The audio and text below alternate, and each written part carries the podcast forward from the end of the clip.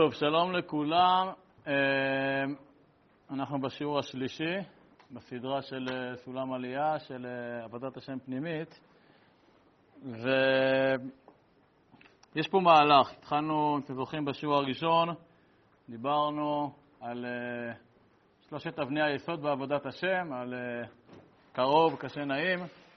דיברנו, יש פה דפים מודפסים מי שרוצה, דיברנו בשבוע שעבר על החיוב להיות אני מי שאני ולא לנסות לחכות את הזולת בצורה חיצונית ולא פנימית.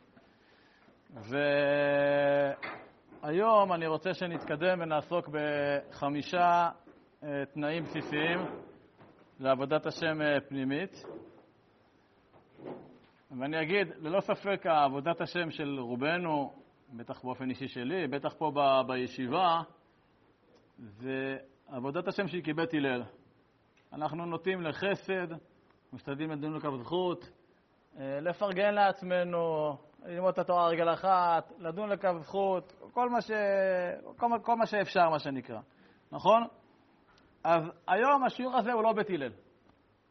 אוקיי, אני אומר לכם, זה שיעור יותר בית שמאי, על דרך יותר של חסידות קוצק, לא שנעסוק בתורות של קוצק בדייקה, אלא בהלך הרוח. מדברים פה על תורה פנימית, על עבודת השם פנימית, שהיא פנימית, נגיד במילים עדינות. כלומר, שאני לומד תורה כמצוות, לא רק כדי שאני לא אסרף בגיהנום, אוקיי? אלא ללמוד תורה, או לקיים מצוות, ממקום גבוה יותר, עמוק יותר, ואני אדגיש שזה רק חלק א', נספיק היום רק 2 תנאים, אולי מתוך 5 תנאים, ושבוע הבא נסיים את התנאים הנותרים. ואני רוצה לפני הכל לפתוח בהקדמה הערה מאוד מאוד חשובה בעבודת השם.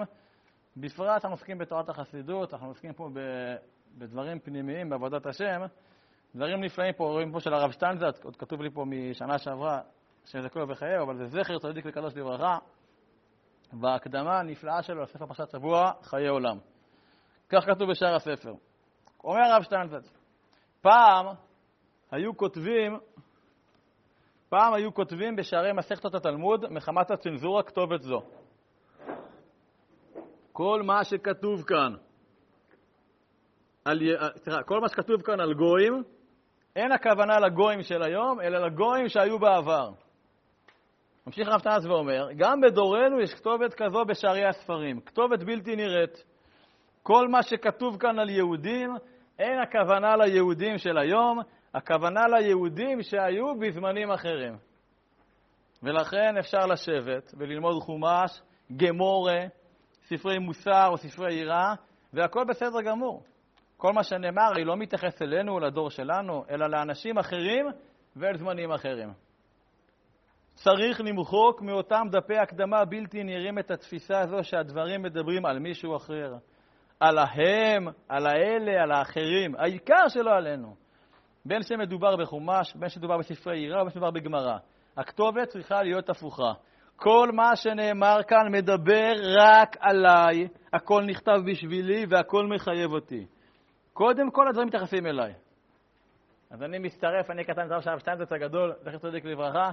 מדברים עלינו, על עצמנו, ולא על אותם יהודים של פעם של זה. הכל השיעור פה עכשיו הוא בפרזנט סימפל, הווה עכשווי, אוקיי? אז אחרי כל הבילדאפ, מה עם 5 התנאים?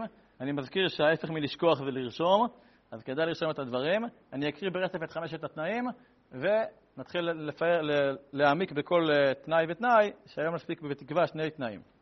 5 התנאים ככה, דבר ראשון, התנאי הראשון של עובד השם פנימי, זה געגוע שאדם מתגעגע לחיות על פי רצון השם. זה התנאי הראשון.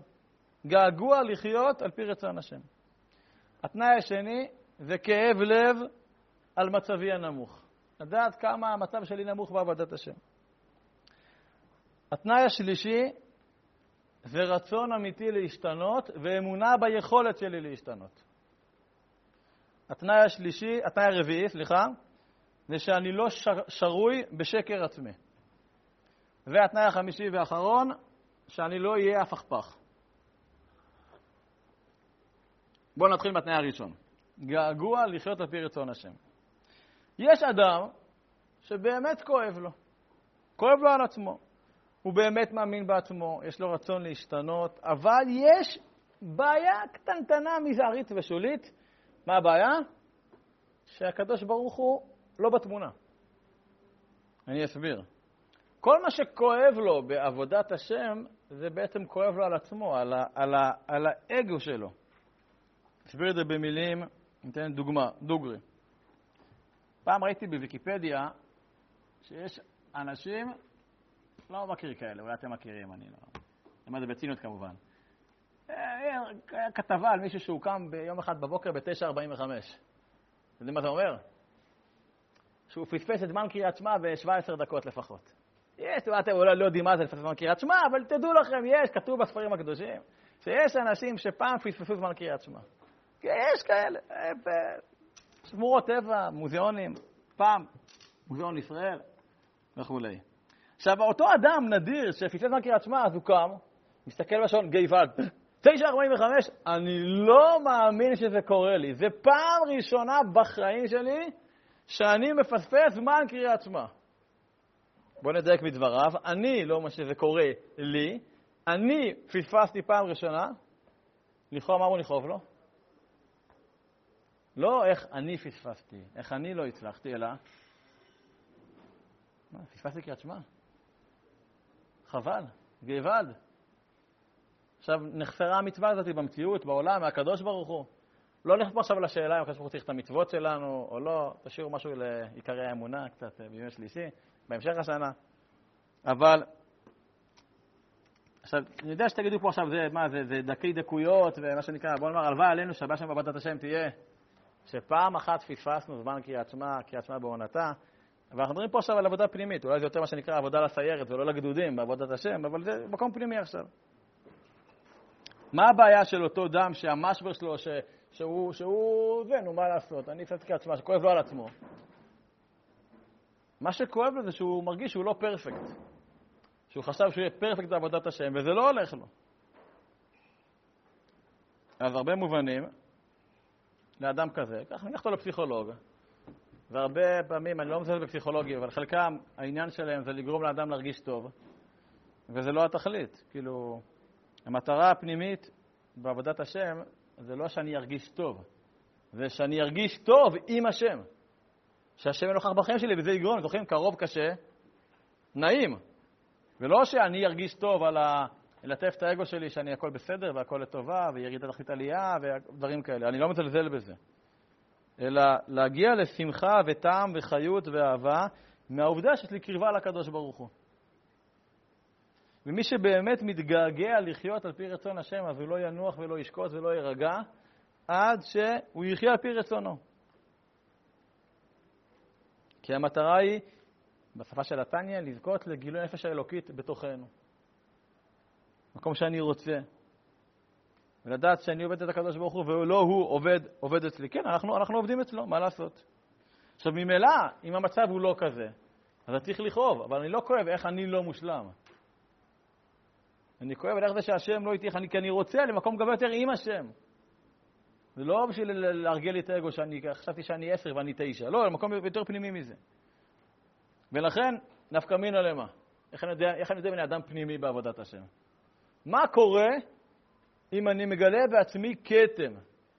נקודה לא טובה, שאני גאוותן, שאני שחצן, שאני לא פספסתי קריאת שמע. מה קורה אם אני מגלה נקודת כשל אצלי בעבודת השם? אדם חיצוני, אדם שמונע מהאגו שלו, אז הוא יתאכזב. הוא יתבאס. אדם פנימי, מצד אחד הוא יתבאס. מצד שני, על עצם המצב, לאיפה שהוא כמה נמוך מגיע. מצד שני, הוא ישמח מאוד. איזה יופי, יש לי על מה לעבוד עכשיו. ניתן דוגמה ממציאות של שלום בית. אדם נשוי, הוא היה בטוח שהוא אדם המושלם עלי אדמות, ואחרי כמה חודשים של נישואין, פתאום משתמעת לו משהו, אתה יודע, אתה ככה וככה וככה. והוא נעלב. עכשיו היא צודקת. הוא יודע שהיא צודקת, אבל הוא נעלב. בסדר. תתגבר עליהם מה שאתה... אדם פנימי, הייתי מצפה שזה לא נעים לשמוע את זה, זה קשה לקבל את זה, אבל תכלס היא צודקת. אז איזה יופי שהיא גילתה לי את זה. כי עכשיו אני יודע מה צריך לעבוד. תודה לך, אשתי היקרה. בוא נעבוד על זה. אולי תעזרי לי, אולי נלך לרב שלי, אולי נדבר עם חבר, נמצא פתרון איך לעבוד על זה. ניתן דוגמה בגשמיות.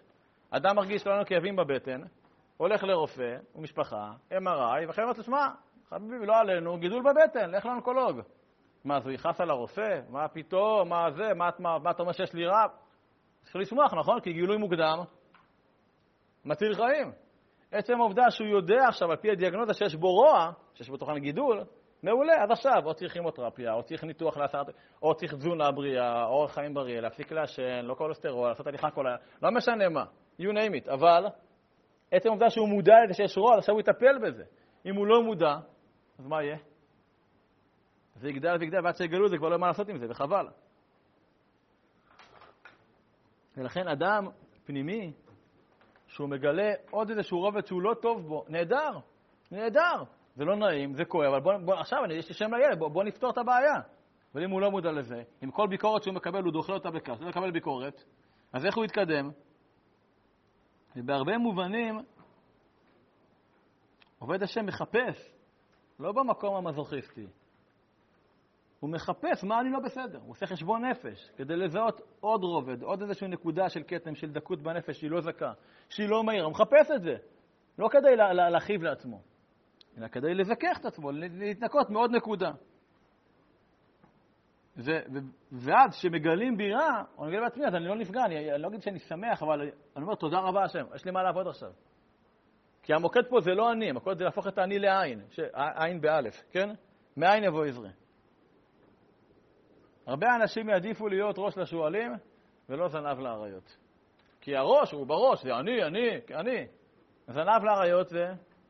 זה זנב, זה עין, זה זנב מאחורה שם, באזור שמריח פחות טוב לגוף של האריה, נכון? זה לא נעים. אבל זנב של האריות, איך קוראים לזנב של אריה?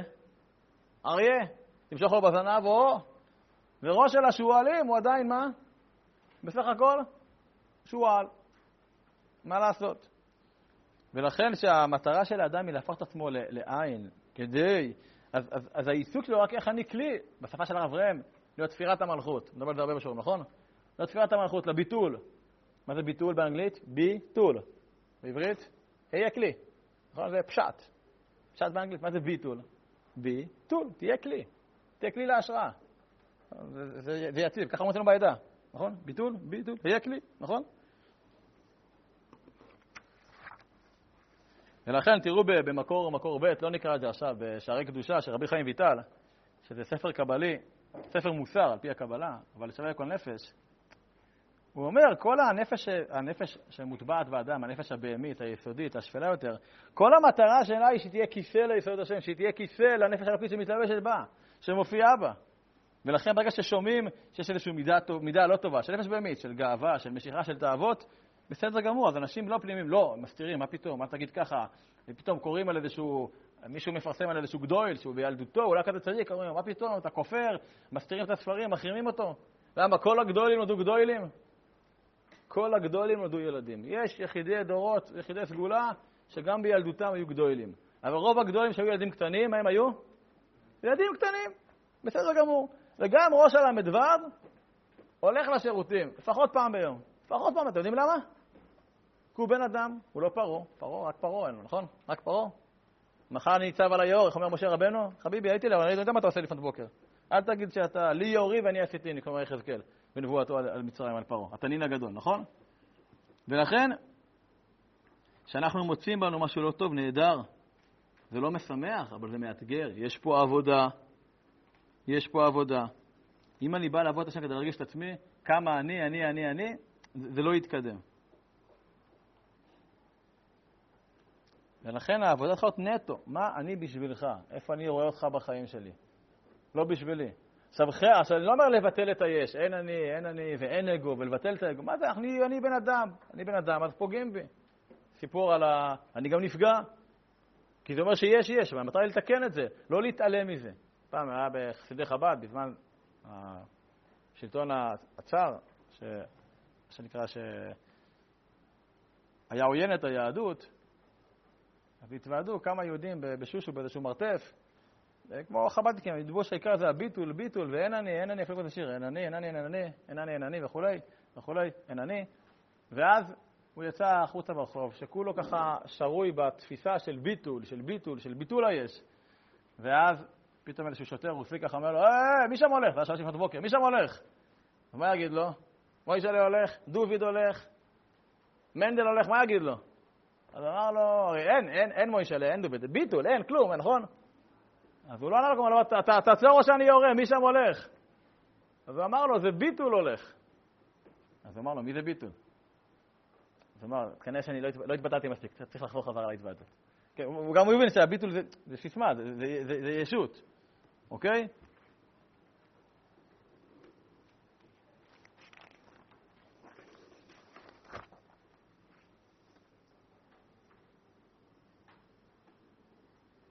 הכלי הראשון זה דיאגנוזה. זה גילוי מוקדם מציל חיים. אנחנו צריכים לשמוח שאנחנו פה בישיבה, בתניאל, שבשפה שם, בעבודת השם, זה לא רק תאיר, ללמוד תורה, להספיק, לדעת עוד. אלא השפה שם זה גם לבדוק, תקן את עצמי. ואנחנו בגיל צעיר. תראו לכם אדם בגיל 40 פתאום נחשף לזה, לחסידות, לפנימיות. פתאום עכשיו רוצה... בגיל 40 קשה להשתנות. קשה להשתנות. יש אנשים, אני יוצא לעסוק למעט בשלום בית. זוגות, אנשים שלמדו פה. אחרי זה אני מדבר איתם, עם האישה שלהם, ונפגש איתם, ואתה אומר, אני אומר לבנדה, כאילו, אני אומר לעצמי, אני לא אומר לו את זה בפנים. מה, אחי, היית פה 6 שנים בישיבה, עד שיעור ו'. איך זה שאתה אומר, אני לא יכול לשנות את זה. וככה אני מי שאני, מה, לא למדת טניה? לא עשיתי את זה, כאילו, תשמע, זה אני, ככה אני, מה אני לא יכול להשתנות. מה זה לא יכול להשתנות? אתה יכול להגיד, שמע, זה יהיה קשה להשתנות. בוא ננסה, בוא נתחיל. לא, ככה אני. זה מי שאני, ככה אני. מה איזה מין דבר זה? אז אשרנו שכבר בגיל צעיר מתחיל לעבוד, צריך לעבוד, להסתכל על עצמי. חשבון נפש. לא מהמקום המוסר נקי המכסח, כמה אני גרוע. כן, בישיבת המוסר היו שלכם, בנוברדוק, היו שלכם את האברכים לבית מרקחת לבקש מסמרים. מכיר את הסיפור הזה? תלך לבית מרקחת, תבקש תקנות מסמרים. כדי שהוא יצא, יגיד לך שאתה מה, אתה אידיוט, מה, אתה דפוק, זה בית מרקחת פה. אתה תקבל ביטושים. אז אנחנו לא צריכים להיות טמבלים. בית מרקחת מבקשים תרופות. מהטמבוריה מבקשים מסמרים, אוקיי? אבל, להיות קשובים לעצמנו. לא לעוף על עצמנו, גם אני לא בסדר, עד שאני לא בסדר, ולעבוד על זה. בטיח הדעת שהקדוש ברוך הוא שולח לנו הרבה שליחים, זה בית אולי השיעור שאתם לא נמצאים בשיעור על ספר יונה, אם לא תקשיבו ביוטיוב, על כל השליחים שקדוש ברוך הוא שולח ליונה. אבל כולנו כמו יונה. כל אחד מאיתנו מטייח ובורח מהייעוד שלו. שאלה באיזה רובד, באיזה עוצמה, בסדר. והקדוש ברוך הוא לא מוותר. ושלחנו שליחים. תראו במקור ג' תורת הבעל שם טוב הקדוש. כתר שם טובות פי ב' שמעתי ממורי. פירוש העניין בחטא אחד שחטא אדם. אז מה קורה? נזדמן לו חטא אחר כדי שישוב ממנו. על ידי זה יהיה כפרת חטא ראשון. וכשרואה יצר הרע כך מתגבר עליו בחטא השני. וזהו שאמר הנביא, נחפשה דרכנו ונחקורה, ונשובה אליך. כי אחר שנעשה הכל כדרך מישור בעיניו, שנוצא הכל בסדר אצלו, על ידי כי ישמן לב העם הזה, וצריך חיפוש וחיקור, שידע שחטא, אז ישוב עדיו יתברך בקל להבין. נראה את בעל תולד יעקב יוסף מפול נועה, מזכיר לכם, נולד, נפטר, רבותיו... תלמידיו וחיבוריו, כן? פרשת וירא, וכדי להבינך זה, אזכור אפס קצב שמעתי ממורי, מורו זה הבעל שם טוב. ישמחך ויוסף לקח, שאם נזדמן לו שוגג, אדם הלך בטעות בשבת, ופתאום יש עיניו כתף פרח בשבת. אסור? אסור, מהתורה אסור לקטוף בשבת, נכון? אבל זה היה בשוגג, הוא לא התכוון. אז מה אומר? שאם נזדמן לו שוגג, ייתן דעתו שכבר עבר מזיד, ולא תקנו. ועכשיו בא זה שייתן דעתו לתקנו. אופס. ישבתי ארוחת צהריים עם החבר'ה, אני אוכל עם שיעור ד' והתפלק לי לשון הרע. אופס, לא התכוונתי, יצא. רגע. ריבונו של עולם, הכל בהשגחה פרטית, למה שלחת לי בשוגג שתדבר לשון הרע? נראה בעל תלמד בשם הבעל שם, טוב מה? רגע. סימן שדיברתי לשון הרע במזיד, ולא שמתי לב לזה בכלל, אבל זה היה במזיד, בכוונה. זה עשיתי לתשובה. אז עכשיו שאני עושה תשובה על לשון הרע בשוגג, אני גם עושה תשובה על מה? על המזיד שקטן, ולא תיקנתי אותו. כלומר, יש פה איזושהי בחינה חיובית של עבירה גוררת עבירה. הפשט של עבירה גוררת עבירה, זה שאני עושה עבירה אחת, ובעקבות זה מהעונש עוד עבירה, כאילו זה שילוב אינסופי כזה, נכון? פה אומר פה, הבעל שם טוב לא, עבירה גוררת עבירה זה תיקון. את העבירה הראשונה לא תיקנת, אז עכשיו, יש לך עוד עבירה, ומה אתה עושה איתה? מתוכה, מכוחה, אתה תתקן את המקום החול. זה מה שנקרא ירידה צורך עלייה, אבל במובנים. עכשיו, למה הנפילה נחשבת כמתנה? כי אדם נופל בקטנה או לא עושה, נופל בקטנה או לא עושה, פתאום הרכב, פח, נופל, עכשיו צריך בסלקה, תיקון כללי. צריך לבדוק פה את הכל מה שצריך. אנשים על דברים קטנים, לא זה. שבחור שולח להם איזשהו בוסט גדול כזה, ואז מבינים את הכל. ואם אדם לא מבין את זה, אז ישלח לו עוד משהו, עוד משהו. עד שיהיה משהו מספיק גדול שהוא לא יכול להתעלם ממנו. פעם מישהו בא לרב שטיינזלץ, צדיק לברכה, ואמר לו, יש לו קשה, הרבה קשיים בחיים. הוא אמר לו, ואתה מתפלל על זה? הוא אמר לו, לא. הוא אומר לו, אז אני מבטיח לך שלא יהיה שום פתרון. ולא רק שלא יהיה שום פתרון, אלא עכשיו יהיה יותר קשה ויותר קשה, שבחור לא יעזוב אותך עד שתצעק מכל הלב. אם לא תצעק עכשיו מכל הלב, אז תצא לך דברים עוד יותר קשים, אז תצעק עוד יותר, ואז תצעק בטוח, ואז הוא יעזור לך. אבל תצעק ותתפלל. עכשיו שאלה על מה?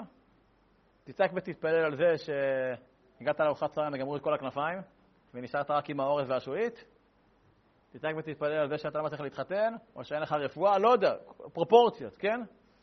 אבל הבעיה שאתה צריכה מדבר איתך. תראו, במקור ה' לא נקרא את זה בתניה, בליקוטי המרים פרק י"ז, אז הדבר הזה כאן אומר שלפעמים, שהרשעים רוצים לעשות תשובה.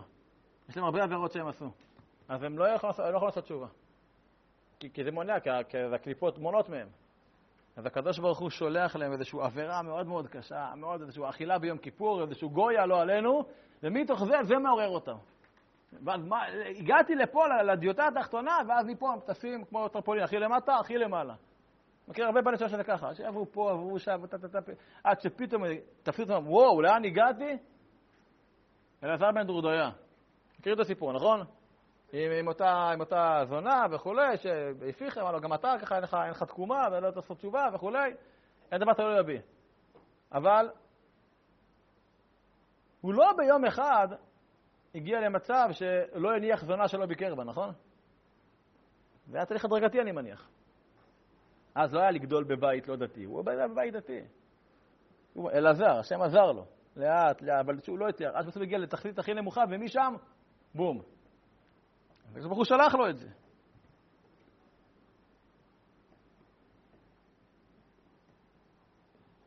אני חושב פה אדמו"ר הזקן, הרשע לא יכול לשוב בתשובה שלמה, כי יש הרבה קליפות שמסבבות אותו. אז הקדוש ברוך הוא שולח לו איזשהו פטיש 5 קילו, שבום, ישבר את הכל, ואז מתוך זה הוא יגיע.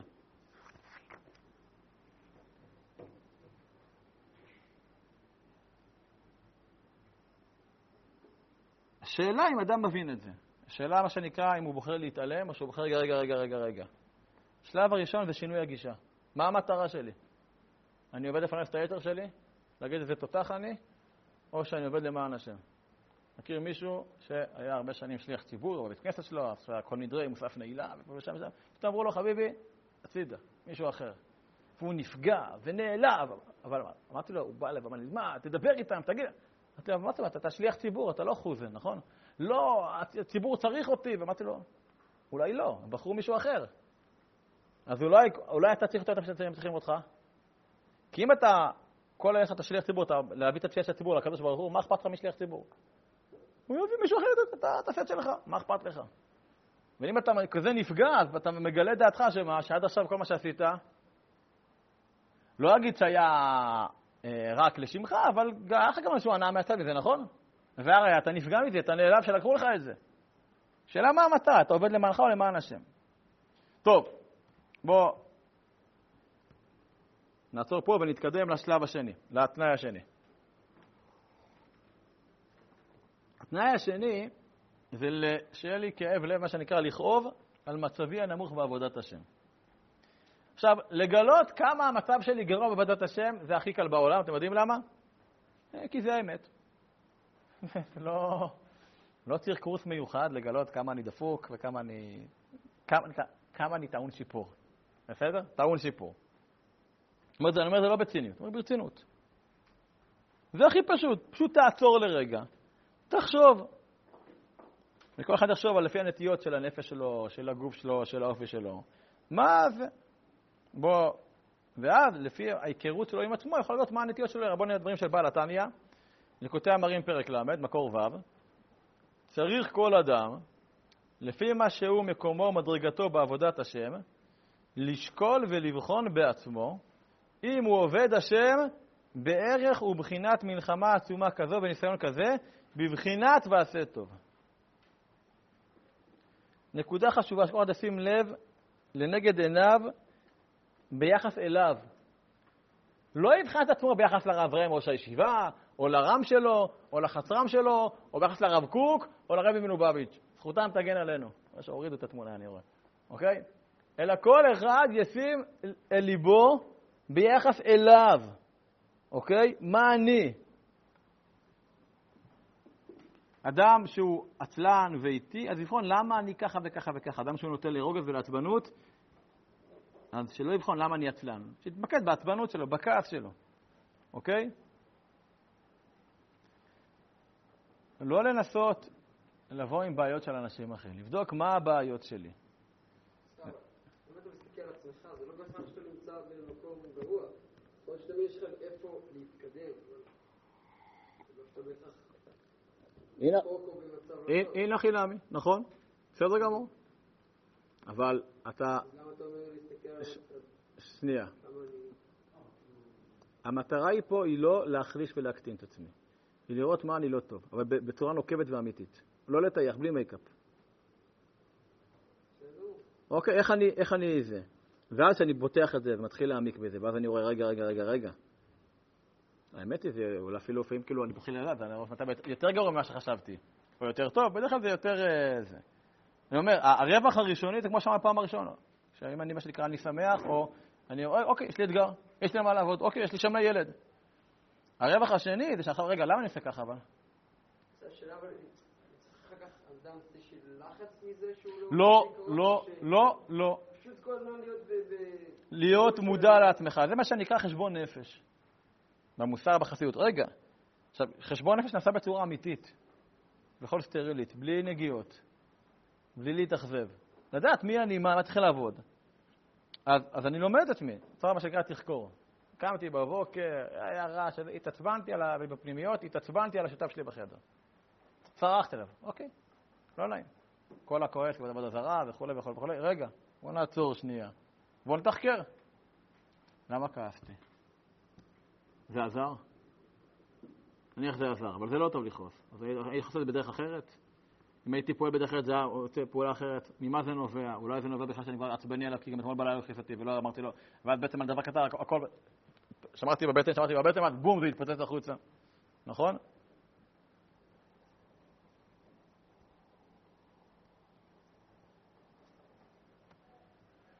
כמו אתם עוד לא נשואים, אבל בזוגיות, כתוב בספרים הקדושים, כך קראתי, כתוב, ויקיפדיה ערך זוגיות, שיש לפעמים חיכוכים, אצל אותם יהודים הדורות עברו, שיש לפעמים אי הסכמות, שיש אפילו מריבות, שיש לפעמים אפילו פיצוצים, לא עלינו. אבל מי שמאמין בזוגיות טובה, או לכל הפחות שואף לשם, אז הוא יודע שמשבר זה הזדמנות לתיקון. כתוב, היושבת על המשבר, כוונה ללידה, נכון? אז זה לא משהו שיש פתאום מריבה עם האישה, יאללה, תודה לך השם, מזמור לתודה, בוא נרקוד אורה, לא נגיד תחנו, לא. זה לא כיף לריב. זה לא כיף. אבל אם כבר השם זימן לי מריבה, זימן לי נפילה, אוקיי, בוא לא נטטה את זה, בוא נטייח, בוא נבדוק למה זה קרה. בוא נבין, מה היא צריכה לעשות אחרת כדי למנוע את זה? יש לנו חבל. חבל נקרא, היה פיצוץ. יש שתי אפשרויות, או שישאר קרוע, או עכשיו מה לעשות, או לקשור אותה מחדש. עכשיו, נקודת הקשר היא מכוערת, היא לא נעימה, אבל יש לה שני יתרונות. באותה נקודה של הקשר, זו הנקודה הכי חזקה בחבל, דבר ראשון. ודבר שני, שעכשיו, מה קורה לשתי הכתבות של החבל? הם יתקרבו יותר. תהיה עוד מריבה, אז או שזה סיכוי וסיכון, כן? זה לא פשוט. או שעכשיו יהיה נתק וזהו וגמרנו, או שנעשה קשר, יהיה יותר חזק ונתקרב יותר. שאלה מה אתה עושה עם הקרע הזה? ואני זוכר את עצמי כמפקד בצבא, הייתי מדריך את החיילים, את החיילות שלי, אנחנו עסקנו במקצוע של הצלת חיים, צבא, אולי היינו בהתנדבות, משהו צבא. אמרתי להם, תראו, כולנו טועים, מותר לכם לטעות, אבל פעם אחת. יכול להיות שמחר תטעו שוב פעם, אבל זו טעות אחרת. אבל דיר בעלק שאף אחד לא עושה אותה טעות פעמיים. עכשיו אני כל יום טועה, כל יום טעיתי. אבל השתנה שכל יום טעות אחרת מקורית, אני אראה חדש. אבל לא לחזור על אותה טעות פעמיים, כי מה זה אומר? זה אומר שלא תיקנת, שלא לא הפקת לקחים, אז מה אנחנו עושים פה? עכשיו אנשים מתים, אתה טועה, הייתי בצבא, בקצוע שאתה טועה, אנשים מתים. בצבא? לא משחקים פה בשוטרים וגנבים בגן. משחקים פה בצבא, אתה טועה, אנשים מתים. אנשים מתו, לא עלינו. אז אוקיי, טעינו בהשגה, בוא נתחקר. אבל לא רק כדי שלא נחזור לאותה טעות, אלא שנדע בכלל לא להתקרב למרחב הזה שבו הטעות בכלל אפשרית. בואו נלך לדוגמאות על זוגיות שירות צבאי, בואו נחזור לעבודת השם, בסדר? זה גם עבודת השם, נכון? אלמא דחקי. אם האדם לומד על איפה המציאות של השם, איפה הנוכחות של השם בחיים שלו, לומד בתורת החסידות, בתורת הנפש היהודית, על הכוחות שלו, על היכולות שלו, על האור האלוקי שגנוז ונמצא בתוכו. אז כל מה שהוא צריך לעשות זה בסך הכל לעצור את מרוץ החיים שלו. זה שיש לו, איפה אני ביחס למצב האידיאלי שלי מול הר סיני? ואז פתאום אוכל, רגע, אני לא רק שאני חי בדמיונות, אני מתחת 100 מטר של בטון יצוק של דמיונות. כי אני בסך הכל מרכבה, במקום מרכבה לקדוש ברוך הוא, אני מרכבה לטבע שלי. כלומר, אני מנסה להגיד בכיתה את השאלות הכי חמות כדי שיגידו את התותח אני, או להשחיל את הבדיחות הכי מצחיקות שיגידו איזה חבר'ה מן אני, וזה מה שמניע אותי. מה שמניע אותי, המקום הפנימי יותר.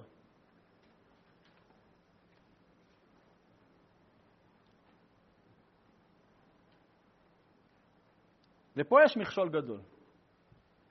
רבנו כותב, וליקוטי מוהר"ן, בשיחות הר"ן כמה פעמים הוא כותב, שבדור שלנו, יודעים מתי רבנו חי? מתי הוא נפטר? כן, לפני יותר מ-200 שנה הוא נפטר, נכון? 210 שנים בערך. כמעט 210 שנים. הוא אומר שבדור שלנו, והוא צודק בצורה בלתי רגילה, המאבק הוא לא עם היצר הרע, הוא לא עם הצד השני, עם הסטרא אחרא, מה שנקרא בקבלית, אלא המאבק הוא עם הכוח המדמה. בעברית, כוח המדמה. מה זה כוח המדמה? הדמיונות. דיברנו על זה שביסוד רגשות האדם יש איזושהי אהבה עצמית. שכנוע עצמי, נכון? על כל פשעים האהבה מכסה. ואז האהבה העצמית, הבלתי נשלטת של האדם לעצמו, שזה טבעי, היא גורמת לו בסוג של עיוורון, שהוא לא מסוגל להסתכל על עצמו. ואז הוא חושב עם הכוח המדמה. ולא, אני ברסלב, אנחנו דיברנו על זה כשורה לתנגל, אני ברסלבר. אז אני ככה וככה, אז אני חבדניק, לא, אני גושניק, אני למדן, אני מחקר, אני לא תהיה לי חסיד, אבל בא לי עכשיו לקרוא לקבל השבת, לא, אבל אני ליטווק, אז אני לא... הוא מגביל את עצמו, בגלל הדמיונות שהוא מאכין את עצמו. אז ממילא, אז כל תשובה שהוא נותן לעצמו על השאלות ששאלנו מקודם לשאול אותם, זה תהיה תשובה אמיתית.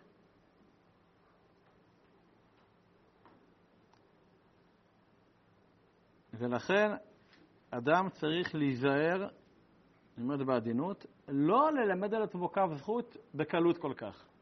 מכירים את הרב קרליבך והרב קוק והרב יצחק מברדיצ'ב, לדון על קו זכות גם את עצמנו, אבל רגע בעדינות, זה קצת סותר את תורה רשפ"ב, בליקוטי מוהר"ן אתם מכירים, כן, חייב קודם כל קו זכות, למצוא בו נקודה טובה ועוד נקודה טובה, נכון, רשפ"ב זה איבר ראשונה, זה לעמוד על הרגליים.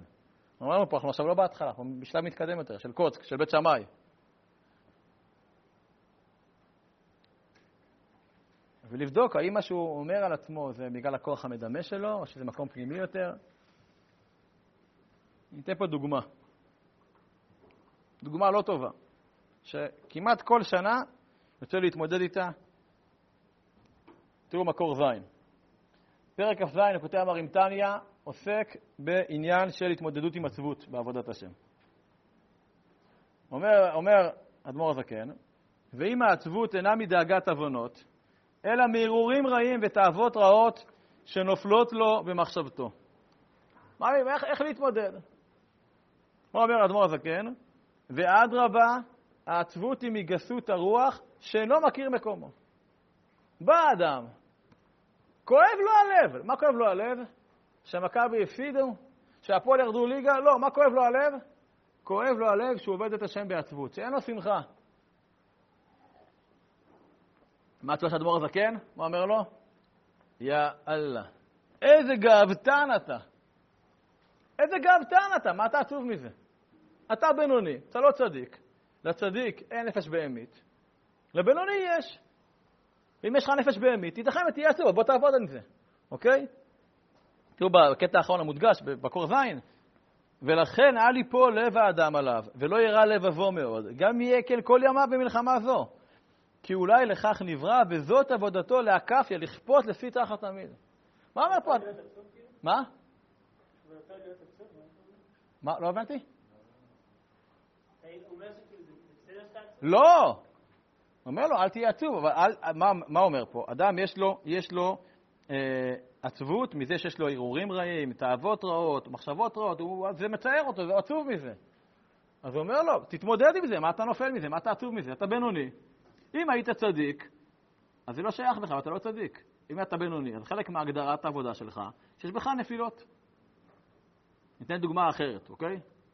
תראה טלפונים כמעט כל שנה, מחבר'ה מהצבא, תהיו בשיעור ב', שיעור ג', מה, בזה, חסדה, לא מצליח ללמוד בצבא, ולא זה, ואני כבר בפיגור בדף יומי, וזה גומר אותי, חביבי, אתה בצבא עכשיו, אתה לא בייניש. אתה מחלקת בייניש, אבל אתה בצבא, אתה לא בישיבה. בישיבה תלמד תורה, בצבא, מה תפקיד שעשת בצבא? מה תפקיד בצבא? להיות חייל. יוצא לך זמן ללמוד, עד רבה. תעשה קביעות יומית, תעשה משנה יומית, תעשה איזשהו משנה ברורה, איזשהו שורה, איזשהו פסקה, פרק תהילים, בסדר. אבל בצבא, אל תהיה עצוב, שאתה מצליח ללמוד תורה. זאת אומרת, שיצייר אותך, אבל שלא יפיל אותך. כי אתה עשה את תפקיד של להיות חייל. אתה בינוני. יש לך נפש בהמית. יהיו לך נפילות, יהיו לך ערעורים זרים בתפילה, מחשבות זרות, יהיו לך תאוות, אבל אתה משתלט עליהם. אבל שזה לא ירסק אותך. מה? אני פספרתי זמן, קריאת שמע. זה לא טוב, צריך לשמוח מזה. אני פה עד שיפיל אותך. שזה ביטוי בגמרא, כיוון דאי ידחי ידחי. אדם נופל פעם אחת, הוא נפל, זה מה שנקרא, זה נקרא קליפה, אתם מכירים את זה מהתיכונית? קליפה, אתה או סיירת או ניירת, מכירים את זה? זה קורה הרבה בצבא. או שאני אהיה בפלסר מטכ"ל, הכי לוחם, ואם לא פלסר מטכ"ל, אז סיירת אגוזי. או סיירת או ניירת. הלך לשקם, 804, זה יחידה סודית, מגיעים ב-8, עושים 0, הולכים ב-4. כן, יש כאלה הרבה חיילים כאלה. כן, מה לעשות? מקווה שלא תגיעו ליחידה הזאת, אוקיי? או שאני אעשה הכי טוב, מה שנקרא, או שאני מתפלל כמו שצריך, כמו עובד השם הכי טוב שיפה, ואם אני לא פרפקציונית, אני לא מצליח 100%, אז אני עוזב וזורק, וכיוון זה ידחי ידחי. חבל. חבל מאוד. האדם לא יחיה בסרט. נכון, אדם צריך נכון. נגיד, בוא, אני אתמצת לך את כל ספר התניה קדישה, שזה התורה של תורת החסידות, ואני אלמד זה לשנה הבאה בישיבה, תורה יותר עמוקה. אסכם לך את כל התניה בשלושה משפטים. אוקיי? מה כל הבסיס של התניה? א', דע את מקומך. ב', דע להיכן לשאוף. ג', עכשיו, איך אני מגיע מהמקום שלי לאיפה שאני שואף להגיע אליו. עכשיו, אני אחזור על זה. זה כל התניה במשפט, בשני משפטים, שלושה משפטים. תדע את המקום שלך. אחי, אתה בינוני, אתה לא צדיק. אתה יודע מה זה אומר? שיש לך ערעורים זרים, יש לך מחשבות זרות, יש לך נפילות. אתה בינוני, יש לך נפש בהמית, אתה לא צדיק. צדיק, אין נפש... אין, הוא רק כולו הקדוש ברוך הוא, רק אלוקות, הוא לא יכול לחטוא. אבל אתה בינוני. הלוואי שנזכה, כן? להיות בינונים. כן? אתה צריך להיות צדיק שלא חוטא. שנייה. לא לבטא את יצרה. אתה לא צדיק, אתה בינוני. בסדר, נכון, אין לגיטימציה לחטא. אבל אדם, אבל אני אומר פה בתכלס. תגיד את זה אפשרות לחטוא. זה יהיה נימור, למרות שיש את אפשרות לחטוא, לא לחטוא כל הזמן. נכון? לא. אז כן יש פסיסטים ממני שלא ליפול. נכון. אבל אם אתה נופל, תדע, אתה נופל כי הנפילה היא אפשרית. צדיק הנפילה לא אפשרית, הוא לא מסוגל לחטוא. אצל בינוני הנפילה היא אפשרית. אל תיפול. אני לא תיפול לגיטימציה לחטאים. אבל תדע את מקומך. עכשיו תדע לאן לשאוף, ועכשיו תלך להגיע. עכשיו רוב האנשים הם נופלים בסעיף א' ב'. הם חיים בסרט על המקום שלהם. ואז ממילא, אם סעיף א' לא מתוקן, הם לא יודעים את המקום שלהם אמיתי בעבודת השם, אז גם השאיפות שלהם הם לא בהתאם. ואז יש נפילות ומשברים. תדע, א' ב' בניווט. איפה אני נמצא? עכשיו אני צריך להגיע. הרבה פעמים אנשים מתברברים בניווט, כי נקודת ההתחלה שלהם היא לא נקודת ההתחלה שלהם. אז הם מונסים את השטח ובכלל לא מגיעים שום מקום. קודם כל תדפס, איפה אתה נמצא? אתה לא יודע איפה אתה נמצא? מה תעשה בניווט? תחזור אחורה לנקודה האחרונה שבה אתה מזהה שזה המקום האמיתי בניווט. עכשיו אני יודע איפה אני רוצה להגיע, נקודת סוף. אוקיי, עכשיו אנחנו מגיעים לשם. והרבה אנשים, אם אני חוזר לעניין של הכאב לב על המצבי הנמוך, הם מודעים למצב שלהם, אני לא מוטרדים מזה. אני יודע שאני ככה, אני מדבר בתפילה, אולי לא מדף יומי, אני לא, אין לי שאיפות למה שנקרא, אנחנו אומרים חז"ל, רשעים אין להם חרטות, לא שהם רשעים. אבל אלה, הם בסדר, נו שאל, אתה רואה אנשים, אתה מזובה בבית כנסת, אני זוכר, אלול בישיבה, פעם שהייתי לפני 30 שנה בקרם ביבנה, במרכז, בבולושין, בחברון, בנוברדוק, תלוי בתקופה, כן? פעם, אבל אתה עכשיו ניתה פה בעיר, במושב, בקיבוץ, אתה עושה מה זה, אלול במושב. מה, רק בגיל 18, 23 בישיבה יש אלול? מי שן 45, או בן 50, או בן 60 את הפנסיה, לא שרץ לו אלול? ולכן כשאדם מודע למקומו, וכמה צריך להשתפר, זה אמור לגעת לו בנפש, כאילו לעורר אותו לפעולה. ואם הוא לא מכיר את המקום שלו, אז לא רק שלא יגיע שינוי אמיתי, אז הכוח המדמי, אחרי לו, הייתם מגיעים את לגיטימציה, לא, אנחנו בדור חלש, לא, אתה עושה את זה שיומי, זה מספיק, זה בסדר, אתה לא צריך, זה, כאילו, מה? רבי חיים בן זכאי אומר, נלוואי מאורה השמיים, כי מאורה בשר ודם, למה? כי רבי חיים בן זכאי מבין, שמה מזיז את העני של האדם? מה יגידו עליו? לא אמור השמיים. האם מה שמעניין אותך זה יראת השכינה? או מה שנקרא בסלנג, יראת השכונה. מה יגידו החבר'ה? נכון?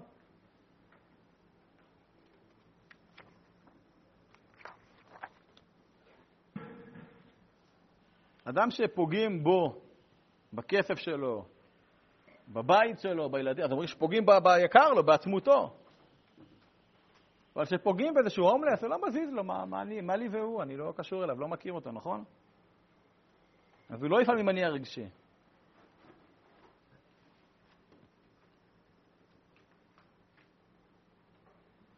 אני רוצה לחזור על מה שאמרנו בהתחלה, במקור א'. פעם היו כותבים בשערי מסכתות התלמוד. יאללה צנזורה, כל מה שכתוב כאן על גויים, אין הכוונה לגויים של היום, אין הגויים של היום בעבר. גם בדורנו, כל מה שכתוב כאן על יהודים, אין הכוונה ליהודים אחרים. אבל ברצים, תסתכל במראה. אנחנו צריכים לעבוד את הקדוש ברוך הוא. תכלס, דוגרי, לעבוד את הקדוש ברוך הוא באמת. תאל בן עובדה, אנחנו עובדים בתפילה. לעובדך באמת. אין עובד באמת. עכשיו אני אומר, עבודה אמיתית וחשבון נפש אמיתי, ולא המסקנה שלו כמה אני דפוק, כמה אני גרוע. כי אז מה עשיתי? הקיפלתי את עצמי. חשבון נפש אמיתי, זה שנותן ממנו עם מה? עם תקווה, לא רק עם רצון להתקדם, גם עם רצון להתקדם ואמונה ביכולת שלי. תשובה, שבסוף התהליך של התשובה, אני רק ממומר ומדוכה על חטות הנעורים שלי, על העוונות שלי, ואני לא שמח. אז מה עשיתי? בעלי תשובה שהם מדוכאים בגלל העוונות שלהם. אמרתי, אבל החברים שלך עדיין עוונות, אף אחד מניח תפילין, תניח את התפילין היום. תשמח בזה לפחות. זאת הנקודה שלו. תהליך אמיתי של חשבון של תשובה, זה מראה כמה אני לא בסדר, וזה, וואו, אבל נותן לי כוח. לפחות אני יודע שאני לא בסדר. אז יש עכשיו, אני יודע מה לא בסדר, יש אמצעים שיטות. קדימה, מטרה מסכימה, אמצעים שיטות, ונתקדם. אדם יש לו בעיה של עודף משקל. כתוב בספרים הקדושים, יש כמה כאלה. היה פעם יהודים שבעבר, כן? וכולי. לא יודע, אבל יש לו בעיה רצינית, הוא לא זז, הוא לא יודע. בסדר, אם הוא לא מודע לזה, לא, את מכיר את האלה המחורים? לא, אחי, אני, מתי שאני רוצה, אני יכול להפסיק. כבר 30 שנה רוצה להפסיק. לא, אני יכול להפסיק בכל רגע. אני, אתה יודע, אני ככה מוריד 10 קילו ביומיים, כי יש לי מטאבוליזם טוב, לכן אני זורק על בורקסים ופיצות וזורק על האוכל, נכון? ופסטה כל ערב, אני יודע מה, לא עלינו. אני אומר, תהליך אמיתי של תשובה, של הסתכלות פנימית, זה צריך לומר, לא יוצא הרבה תקווה. לתת פתח לתקווה, לתת וירצון, ואני לא מטייח פה על כמה אני לא בסדר. ואדם שמגלה שיש לו בעיה גופנית חמורה, וזה כואב לו מצד אחד, ברוך שם שזה כואב לו, כי הכאב אומר שיש משהו לא בסדר, אם לא כואב לו, לא מגלה את זה. ומצד שני, אוקיי, אבל אני מכיר רופא טוב, אני מכיר איפה שתרופה טובה. אני הולך לבית מרקחת, איך לאותו רופא, לאותו צדיק, שירפא אותנו בסדר. טוב, זה החלקים המבאסים יותר, זה החלק הראשון של השיעור. שבוע הבא עסק בדברים אופטימיים יותר, ברצון, התנאי השלישי, הרצון להשתנות, והאמונה שיש לי יכולת להצליח. מזה נובן שאני לא שורי בשקר, שאני לא הפכפך. עד אז נתחזק בשמחה, הקדוש ברוך הוא איתנו, הכל טוב ויפה. מקווה ששרדתם את השיעור הזה, מחילה על הקשיחות, עוד הייתי עדין פה, כתוב לי פה יותר בקשוח, אבל אז נקרא הכל זאת ועוד השבוע הבא, נסכם את הכל, נקראת ראש השנה, ועד בעשרת ימי תשובה, נעשה שיעור סיכום, שהוא יהיה הרבה יותר אופטיבי, ברוך ה' לעולם, אמן ואמן.